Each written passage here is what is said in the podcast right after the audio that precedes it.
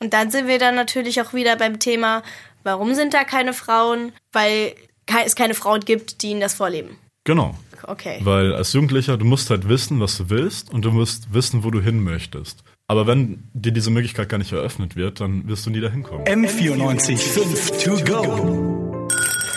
So ist der Eibacker. Na, zum Gleichern. Wir hängen quasi den ganzen Tag am Handy. Durchschnittlich, ich glaube, als ich letztens geschaut habe, waren es bei mir irgendwas zwischen 4 und 5 Stunden. Wir werden ja auch immer so die Generation Technik genannt.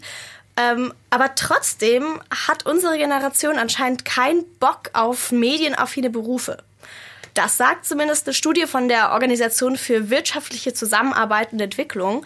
Und über genau die Studie spreche ich, Leonie Daumer, heute mit Johannes Seidel im M94.5 TO GO Podcast. Grüß dich, Leonie. Alles, was ich davon weiß, ist jetzt halt erstmal, dass eben die junge Generation, wie alt waren denn die Leute, die da befragt wurden? Das waren 15-Jährige und okay. Die wurden gefragt, wo sie sich mit 30 sehen, in welchem Beruf.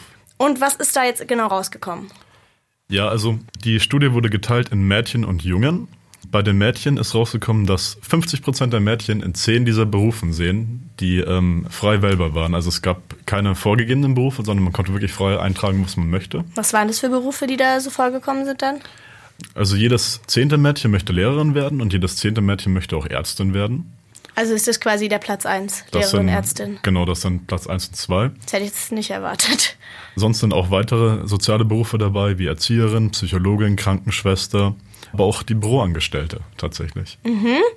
Bei den Jungs ist es deutlich stärker verteilt. Da sind in den Top 10 Berufen ungefähr 35% der Jungs vertreten. Mhm. Das heißt, die sind einfach ein bisschen diverser aufgestellt. Die sehen sich einfach in mehr Berufsfeldern. Was sind denn da für Berufsfelder dann dabei bei den Jungs? Der Informatiker ist Platz 1 geworden mit knapp 7%. Das jetzt überrascht mich aber doch, dass es sowas sehr Technisches ist wie Informatiker. Ja, das hat mich tatsächlich auch überrascht. Ich dachte eher, das sind die Maschinenbauberufe, die da sowas. Nummer 1 irgendwas, kommen. Weil das ist ja schon, das immerhin, was heißt immerhin, das ist ja nochmal praktischer Maschinenbauer. Das hätte ich jetzt irgendwie auch gedacht, dass es eher oben ist. Ja. Ebenfalls auf der Liste von den Jungs findet sich der Arzt. Wollen auch einige Jungs hin. Aber das ist ja dann relativ geschlechtergleich dann fast, oder? Die Mädels wollen Ärzte werden, die Jungs Ärzte. Also es wollen dreimal so viele Mädels Arzt werden wie Jungs. Ach. Aber okay. dennoch ist bei beiden das in der Top 10 vertreten. Ja. Auch in der Top 10 vertreten bei beiden ist die Polizei. Mhm. Sehr klassisch, würde ich jetzt so sagen. Ja, insgesamt würde ich jetzt sagen, ist das, würde ich eher alles ziemlich traditionelle Berufe, die da drin sind. Also was man immer so redet heutzutage, finde ich, dass sich das so verändert und dass es so viele neue Jobs gibt, das finde ich, sieht man darin jetzt nicht so wirklich. Oder was würdest du sagen, wie sieht's aus in, 10, 15 Jahren? Wie wird die Joblandschaft dann aussehen?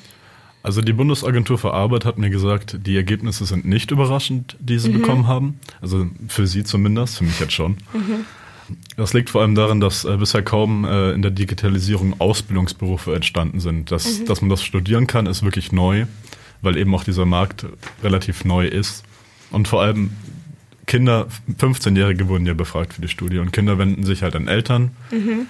Und klar. Die meisten Eltern kennen diese Berufe einfach auch gar nicht. Ja, das stimmt natürlich. Das denke ich mir auch öfters, weil teilweise, ich weiß nicht, ob dir das auch schon mal so ging, aber oft ist es doch so, wenn man mit seinen Eltern irgendwie über seine Berufswünsche oder sowas spricht, oder geschweige denn von den Großeltern, die können sich das irgendwie gar nicht, kommt gar nicht in ihrer Vorstellung vor, von dem späteren Beruf, irgendwas außerhalb von diesen traditionellen, klassischen, ich studiere das und ich werde das berufen, so wie Lehrer oder Arzt. Ja, genau.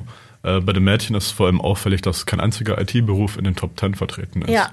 Also die Trendberufe für die nächsten Jahre heißen irgendwas mit Medien, irgendwas Soziales und irgendwas mit IT. Mhm.